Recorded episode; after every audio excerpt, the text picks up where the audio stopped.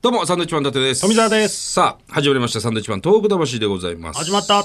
えーたくさんのメールが来ております。今日メールいきたいと思います。はい。えーラジオネーム、みふねさん、ありがとうございます。えー新型コロナウイルス、なかなか落ち着きませんね、えー2月頃に中国から発症者が出たというニュースがやっていた頃には、こんなにも世界規模の影響が出るとは思ってもみませんでした。確かに。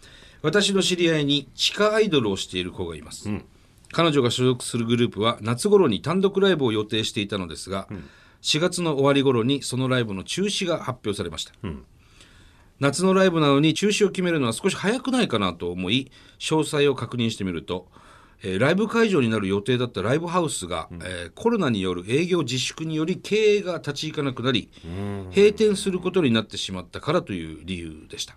ライブハウスが閉じちゃう。えー代わりの会場を探したとしてもこのご時世ではその会場が同じようなことにならない保証はないということで、ライブ自体を中止せざるを得ないと判断したようです。えーコロナの感染拡大を防止するためという理由でライブやイベントやが中止になる延期になる話は多々ありましたが、こういった理由で中止を余儀なくされる方々もいるのだろうと思うと切なくなりますね、日本でも一日でも早く収束することを願っております、ということですねうんまああのこのメールサンドウィッチマンのラジオやらせろメール係っていうことでねあの、まあ、別な曲の、ね、別のラジオですけどね。別の曲のねな当てになんなんでしょうね。日本放送に来ましたけどね、アドレスを間違えたんです。じゃないですか。本来あっちで読むべきメールがこっちに来てしまったちに来ておりますよね。。まあ、あっちにも届いてるのかな。うん確かにね。まあ我々もそうですけど、ライブはだいぶ中止になりましたし。まあさ、でも、その俺らがそのライブ中止になるっていうのと、そのライブ会場の経営が立ち行かなくなって、まあ倒産したりとか、その会場自体が使えなくなる。それそれでのライブ中止っていうのはまた意味が違ってくるもんね。まあね。これはね本当に大変なことですよもう家賃だったりとか、もう結構結構さ、僕らの業界もそうですけどいわゆる自転車操業っていうんですか、うん。そういう飲食店だったりとか、うんまあそうだろうね。ライブハウスとかもそういうすごい多いじゃん、なんか見てると、ギリギリでやってる。そうそうそう、あ今月こんなに稼働したから来月ちょっと、あの余裕もあるなとか、それが1か月2か月3か月って続くと、そうなってくるとね大変ですね。もう僕らもそうですけど、ライブがあるって言ってもね、どうなるかわからないので、こればっかりはね、なんかそのまあ確かに会場がダメだってなっちゃったら早めにね、言えますけど、決めづらいし、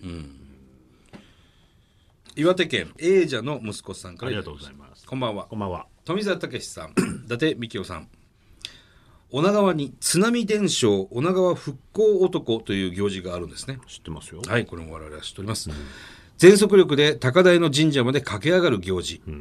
これね、僕らもそのルートをね、歩いたことありますね。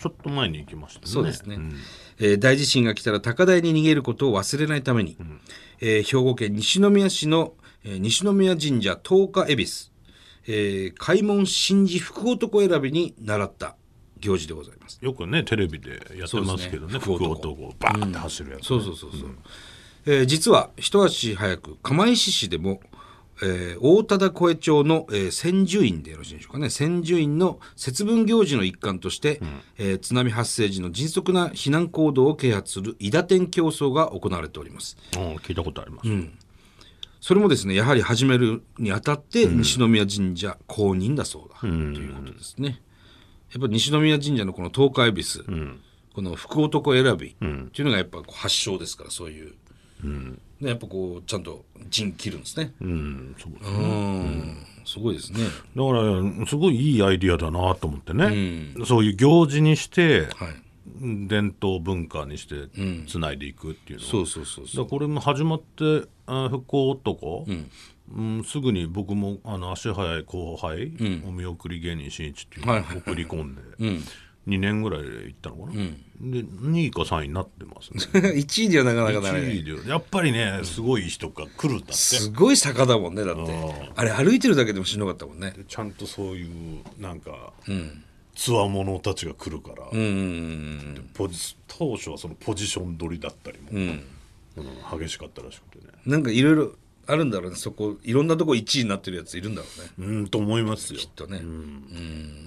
面白いよねでもこういうのもね。そうそういうのにしてね毎年やっていけば本当に100年後200年後までね、はい。伝わると思うんで。だこういう、まあ、兵庫県だったりとかあとは東北のねこの被災地から発祥するこういう行事、ぜひ他のねあの災害がまだ起きてないような地域でも取り入れて何、かあった時にあそうだそうだ、こういうことをやってみようかっていうので行事にしても面白いかもしれないね。確かにね。ああ、そうだね。まだや何も起きてないとこでやるとね。大事かもしれないですね、うん。いやいいと思いますよこういうのすごく。釜石でもこういう伊達天競争っていうのがあるっていうのは僕ら知らなかったですけどね。名前は聞いたことあります、あそう。はい、うん。釜石はねすごくあのー避難訓練もすごくやるところですからね、特にね。